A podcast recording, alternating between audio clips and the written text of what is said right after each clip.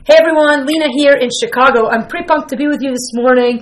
Uh, it's morning when I'm recording this podcast. It's gorgeous. We're in the fall, but these days have been just stunningly gorgeous. And for long, I'm going to be whining about the cold, but for now, I'm enjoying the sunshine.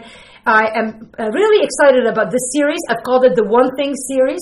I like uh, to what I'm what I'm really what my goal is to spend one idea each week that we focus in on. And so remember we've talked about purpose and contentment. Well, today the idea that I'm going to explore has to do with identity. Who am I, or who do you believe you are? And and I'm going to give you some thoughts from God's Word in a moment. But just to remind you, the podcast is just my opportunity every week to get into God's Word with you and and just kind of get our get our uh, tongues wet, get our feet wet. I think that's the expression. Sorry about that. Sometimes the uh, Arabic uh, messes up my idioms in English, so I, I do apologize for that. My, I'm Lebanese by birth, but I've been living here for 30 years, so you would think that I'd know by now how to um, use the correct English expressions. But regardless, we're going to get our feet wet and we're going to jump right in.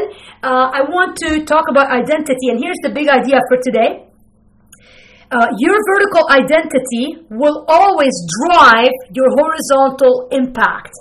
Your vertical identity is the driver for your horizontal impact and relationships. There's a lot of different ways uh, to say this. Here's another way to say it. Only a vertical identity will free you from the need for horizontal approval. Okay, that's the other side of it. But and, and only a vertical focus will free you from the pressure of horizontal action. See, a lot of us get this backwards in our life. We look at people, the people in our lives, and we let them dictate who we are and what we do and where we go and how our days take shape. And while I love people, I think that we have it backwards. I'm going to show you from God's Word really how we have it backwards. And I'm going to be reading a couple of passages of Scripture for you in a moment. But I love this concept about identity. If you know who you are, then people will no longer be driving you.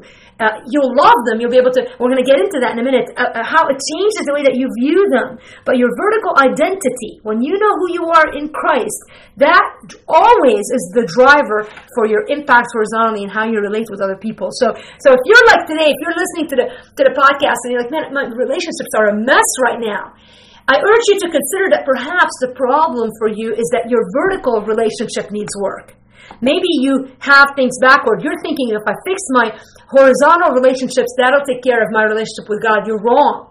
And, and let me read you, uh, in fact, I'm in a small group uh, we call the D group. D is for discipleship. I don't know if you're familiar with this Bible study, but it is based out of Texas, and uh, I, have loved it. I'm in my second round doing D group. It's a home group Bible study. If you're interested in a in a in a small group in your town and you don't know you know where to go, Google it, uh, mydgroup.org and um, you might find a group near you. But basically, uh, Jen Wilkin is the teacher in that D group, and she's made this point in the lesson this week that has really taken hold of my heart, and I, I think it's just really reminded me of this truth that I, I get backwards sometimes. So let me read you some verses that you know well from Matthew 22, verse uh, 37.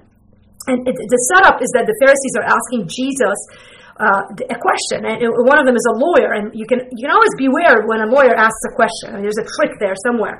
And so the, the lawyer asks, "Teacher, what is the great commandment in the law?" And uh, they're setting it up. You know, they want to kind of uh, there, there's a trick there somewhere, but but Jesus is undeterred. He's never falls uh, to their tricks, and, and he says to them this. He says, "You shall love the Lord your God with all your heart, with all your soul, and with all your mind. This is the great and first commandment." And he goes on to say this, and the second is like it you shall love your neighbor as yourself. On these two commandments depend all the law and the prophets. And, um, and, and it's interesting because because if you go back all the way to Exodus chapter 20, and this study that I'm doing with my D group is based out of Exodus, which is kind of what prompted this, this train of thought that coincides with what I had in mind to do on the podcast today. I, I love it. Don't you love it when God just coincides everything you're reading, everything you're hearing at church? you know, you the podcast you're listening to, there's usually a theme going on in your life. And, and so I happened to be uh, studying this in small group, and then I knew I was going to be teaching on identity, and it just fits so perfectly. So in Exodus 20, of course, are the Ten Commandments, where Moses go up on, goes up on the mountain, and the people are waiting, and then he comes down, and, and God speaks to all, uh, speaks to the people, and he says this, I am the Lord your God who brought you out of the land of Egypt, out of the house of slavery. And God starts by reminding the people who he is. I am the Lord your God, and what he has done. He has brought us out of the land of, of Egypt, out, out of the land of our slavery. And, and maybe today you're listening, and you just need to be reminded of that that you that, that God is God So basically, he starts to say, I am the Lord your God. And so if you're a follower of Jesus Christ and you're listening, frame your life according to who God is. See, we want God to frame his agenda to who I am. And we forget that it's the other way around. And he reminds us why. Why does he have a say in our life? Uh, apart from the fact that he's the God of the universe who's created everything we see. I mean, apart from that, well, because he saved us, he got us out of the land of our slavery. So for us, symbolically, Egypt is, is, is our the place where we were dead. We were slaves to sin, and we were we were on our way to nowhere. And and and God sent His Son Jesus, and in His death, we're saved. You know, when we accept Jesus on the cross and the price He paid for our sins, we're saved out of that place of slavery, and we're put in the kingdom of His light, and we're given new life and so we no longer have to be in Egypt. We leave Egypt and we're headed to the promised land. There's so much symbolism in the Old Testament, as you know. But but in this Exodus 20 passage, he's actually speaking literally to them. He's like, look, I got you out of Egypt. And, and, and they don't even appreciate it, by the way. They're so focused on, you know, the people of Israel spend their whole life kind of focused on what they didn't have. But but this is early on, right after they leave Egypt. And he starts by giving them the first command. He says, You shall have no other gods before me. Then he goes on, verse 4 You shall not make for yourself a carved image or any likeness of anything that is in heaven above, or that is in the earth beneath, or that is in the water under the earth. You shall not bow down to them or serve them, for I, the Lord your God, am a jealous God, visiting the iniquity of the fathers on the children to the third and fourth generation of those who hate me, but showing steadfast love to thousands of those who love me and keep my commandments.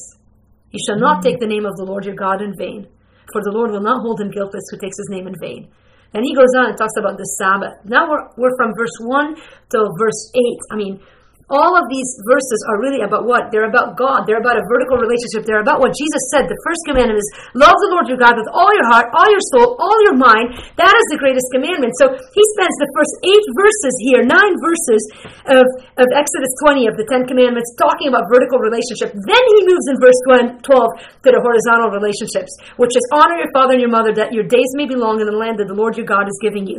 You shall not murder, you shall not commit adultery, you shall not steal, you shall not bear false witness against your neighbor. You shall not covet your neighbor's house. You shall not covet your neighbor's wife, or his male servant, or his car, or his vacations, or his clothes, or his hairdo, or his muscles, or you on and on. You know what I mean.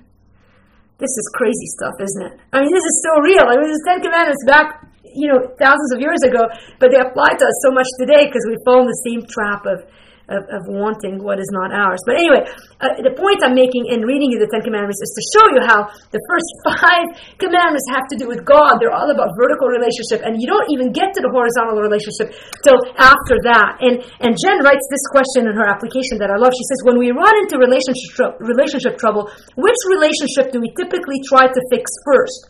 Our relationship with God or our relationship with the person we're having trouble with? How might we change our approach to dealing with difficult relationships with others, having read Exodus 20 and reviewed Jesus' words in Matthew 22? Well, I gotta be, tell you the truth. Jen is onto something, and, and, and, and she speaks truth, and the reason we know it is because that's that is God's word, and it's so clear that if you can just understand who you are in Christ, and what he says about you. And if you can understand the importance of your vertical relationship, man, everything else will fall into place. The vertical identity is what drives your horizontal relationships and impact and, and, and, and, and, and all of that. And, and don't get this mixed up, okay? So if you're stuck in a, in a relational mess today, I'm telling you, you start by reconsidering, are you giving God your all? Is He first in your life? Are you worshiping Him and no other? And if you're in that place, if you're worshiping God and understand that everything He's giving you comes from a hand of a good God, then listen, you know who you are in Christ. You have been saved from slavery. A God who gets you out of Egypt and gets you out of the place of doom and puts you in the land of freedom, that God wants what's good for you. And so you no longer need to covet your neighbor's stuff because you understand that a good God who has a plan for your life is the one who, who has you where you are for a reason. And so you see how that changes everything. You no longer want to be angry at your neighbor because, because you're free to love them now. And so I just want to give you a couple of thoughts about who we are in Christ. I want to start by, by, by just give you some examples of some false identities that we carry. And there may be tons of them. You can make your own list. Uh, I just want to share with you a few that came to my mind. Some of us, we understand, okay, okay, I'm saved. I, I'm a child of God. I'm beloved by God. You probably have even a bookmark in your Bible that tells you who you are in Christ. And, and it's like background noise to you anymore. You don't even think of it. And, and, and, and, and we need to re kind of calibrate our ears to hear who we are in Christ. And instead of, eh, well, I'll get to who we are in Christ in a minute, but let me remind you of some false identities that many of us carry. Here's one a shame identity. Are you carrying a shame identity today? And that identity is the one that says, I'm ashamed of, of my past, I'm ashamed of who I am, I'm ashamed of what I'm doing right now. And so the truth, or, or I'm sorry, the lie um, that we believe in this shame identity is that if they, if the people in my life really knew me, they won't love me anymore. So you kind of show up to places with a facade, and you go to small group and you tell them only what they want to hear. I mean, you confess sin because, of course, you you don't want them to think that you don't think you have sin. So you're like, yeah, I, struggled with anger this week. I struggled with gossip. So you make up some sins because you want them to think that you're spiritual, but you never really get to the heart of the stuff that's really hurting you. Instead of admitting, like, I feel ashamed that I'm struggling with, with my past, I, you know, on and on, whatever it is that you're dealing with, you know, maybe you have a lust problem and you're too ashamed to admit it. Maybe you keep falling in the same pattern of sin, you're too ashamed to admit it. And in your heart, you've believed the lie that if people knew the real you, they wouldn't love you anymore. Here's, here's the counterpart to that. If you're carrying a shame identity, let me tell you who you are in Christ. Christ knows who you are. He knows every secret in your heart. He knows everything that's ever happened to you. He knows every doubt you've had in your brain and your heart, and He still loves you. That kind of love is unbelievable to me. Do you see how when you see yourself as who God sees you, He doesn't look at you and sees a broken person. If you're broken, but you've come to Christ as salvation, He now sees the blood of Jesus and His righteousness on you. That is a freeing thought. And so, if you're carrying a shame identity, you need to remind yourself not if they know me, they won't love me, but Jesus does know me and He still loves me. There's nothing I can do and say that will ever stop His love for me. Now, He wants to change me, He doesn't want to keep me in a state of defeat, but, but that is because He loves me. And there's a completely different driver to that. Here's another false identity that we tend to carry it's the failure identity. Okay? You might have tried to do something and failed. Maybe it's a, a, battle with sin and, and you keep failing in the exact same way. Or maybe it's even like a, a, a, thing, like at work or at school or, or, you know, something that maybe in 10 years won't even be that important, but right now you can't get past it. Maybe you took on a responsibility and it blew up in your face and everybody's like, man, he's such a big loser and, and people want to drive you by, by accusing you. And so you might think, I'll never amount to much because I failed, I'll never amount to much, and and and that's it. I have no more future.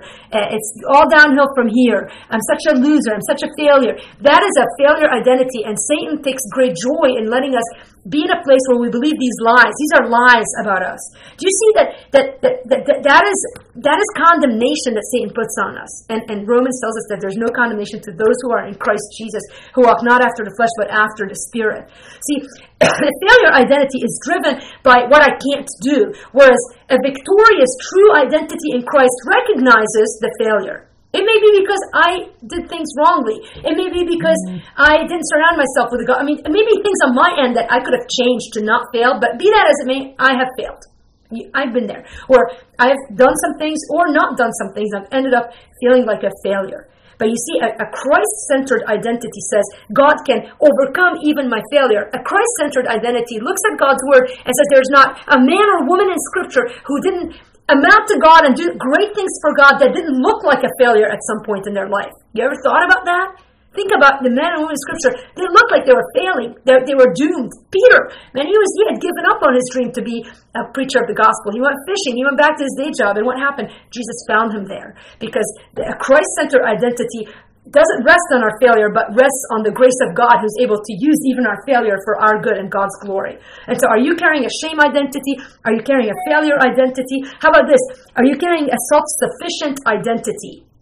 We are in the United States in particular and the Western world in general carry this kind of self-sufficient identity. It's like this: pull myself by the bootstrap. I can do this. I have to work really hard, or it's never going to happen. It won't happen correctly if I don't do it. And and that is a that is an identity that is destroying us. And so and, and, and so instead of understanding the interdependent identity that Christ wants us to have with the members of the body. Christ describes the church as, as you know, being members of one body. And he says, can the arm survive alone? No. I mean, I'm a doctor. I can tell you, if you chop off your arm, it's not going to, you know, you're going to have some trouble. If you, if you lose a finger, I mean, you might be able to function without a finger, maybe without the appendix, but short of that, you're going to really run into some pretty significant problems. And, and, and, and, and, and I know some of you feel like the appendix or the, or a finger in the kingdom of God, and you're like, uh, you know, I, I, I, I, I'm fine come me off. I'll, I'll, I'll do it on my own. And, and, and you're hurting and and you you don't trust people anymore. And and by the way christ didn't really trust people so it's okay not to trust people. A, a, vertical identity understands that people are to be loved and that our trust ought to be in the lord. And because christ loved us and because we're uh, let me read you what paul says about this actually. Well i'm on this in second corinthians chapter 3 i love the apostle paul was like one of the most able people in the world. He was smart he was well connected he was charismatic he was a great writer filled with the Spirit of God. And listen to what he says. He says, Such is the confidence that we have through Christ our God. Not that we are sufficient in ourselves to claim anything is coming from us, but our sufficiency is from God, who has made us competent to be ministers of a new covenant, not of the letter, but of the Spirit. For the letter kills, but the Spirit gives life.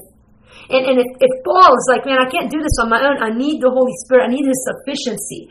And he saw himself as a person who was, his identity was rooted in the fact that nothing he did would last outside of the Spirit of God. And shouldn't we learn from the Apostle Paul? And so this whole self-sufficient identity that I have to work really hard or it won't happen is, is very me-centered, self-centered. And now God does want us to work hard. He says in Ecclesiastes, whatever you do, do it with all your might. But but um, I think we've got to develop a dependence on the Lord that is rooted in the fact that we are hopeless without him. And I'm telling you, we can do nothing without him. At least nothing that matters, nothing that lasts. And and then I, I wrote down a um, a perfectionist identity. If I don't do it just right, it's not going to be well done. And I think so many of us, women in particular, are, have this perfectionist identity where um, you know, people may be coming to help us. You know, we're again the driving one thing idea is that your vertical identity will always drive your horizontal impact. And it, it, those of us who are perfectionists by nature, I am that way. I'm telling you, I think we we struggle in that God has put people around us that could help us, but we refuse to help because we think that if I don't do this just right, it's not going to happen. And kind of along the lines of self sufficiency, um, we need to learn that that that, that people are there um, to help us, and God has put them in our lives, and it's okay to accept help sometimes, and it might be humbling, but but but but in Christ, um, we can be humble and we can receive help because we understand that our worth is not in the things that we do, but in who we are in Christ. Do you understand the difference? This is huge. And and I, again, I don't know about you, but I tend to be that type of person that is self sufficient and wanting to do things just right. And and um, and there's a point where that's going to fail you, and you're going to feel like you're a harried mess. And, and, and then there's a sinner identity. And, and so many of us who have come to Christ and have given Him, our, confessed our sin, and, and have really had a salvation experience and the old is past, all has become new. Somehow we can get caught up in this I'm a sinner identity, like this broken identity. And yes, we're all broken, uh, but, but there's a feeling right now where I, I hear people acting like, well, I can't help who I am. So they continue in patterns of sin because I just can't help who I am. That's just the way I'm wired. Um, that is a lie from the pit of hell. We are transformed in Christ. The Holy Spirit is in us. God, in, in the New Testament, we're told to be perfect even as He is perfect. That's talking about Jesus Christ. He's given us everything we need for life and godliness. Peter tells us that. Peter, of all people, tells us that. So listen, you can, you might not be able to help who you are, but Christ in you can help who you are and has a plan to take you from your broken self and get you in a place where you are completely Christ-like, where people who run into you go, man, I don't know who this person is because they are brand new. And if you're not living in that transformed place, then listen to me, you need the Word of God in your life. And you need to go back to the place, you need to go back to the cross and sit at the foot of the cross and stare at the face of Jesus on that cross, this, the blood dripping from his hands and his feet, and the sacrifice that he made for you, and understand that a Christ who died for you is the same Christ who's changing you. And so maybe we need to get a place of yieldedness. We do not have a sinner's identity. We are slaves. In Romans 5, 6, it says that we are slaves to righteousness. We, are re- we must reckon ourselves to be dead to sin and alive to righteousness. And so uh, we no longer have to walk like sinners. We are victorious in Christ, you can have victory over that temptation. And when you're in that place now where you understand your vertical identity, we've covered a lot of ground today. And we're all, well, I'm coming to the, and we're ending now. But remember, the main theme today, your vertical identity will always drive your horizontal impact. If you're trying to make an impact on the people of your in your life, if you want to love them the way that Christ loved them, if you want to apply what Jesus said to love the Lord your God with all your heart, and then the second commandment to love your neighbor as yourself, you will constantly face misery and failure in that if you don't approach it the way that Christ wants you to approach it, which is first vertical, second horizontal. And uh, and when you do get yourself in a place where you understand who you are in Christ. You're no longer in Egypt. You're headed to the promised land. You're loved. You're a child of the King. You're a slave to righteousness. You are forgiven. You are shame free. You are strong in Christ. You are victorious already. When you're in that place where you believe these things and understand them, now you're free to love others with openness, to treat them with forgiveness, to give them grace over and over and over again, to yield your rights to God and then therefore to others sometimes, even when you don't think you deserve to do that, because Christ knows and Christ sees and Christ has a purpose and He puts you exactly where you are for a reason. Man, that is some awesome stuff. I mean, I'm preaching to myself today. And uh, listen, if you want to find out more about this ministry, go to livingwithpower.org. If you want to email me, Lina, L I N A, at livingwithpower.org. Um, I think that's all I got today. I'll see you next week. I'd love to hear from you. Take care. Bye.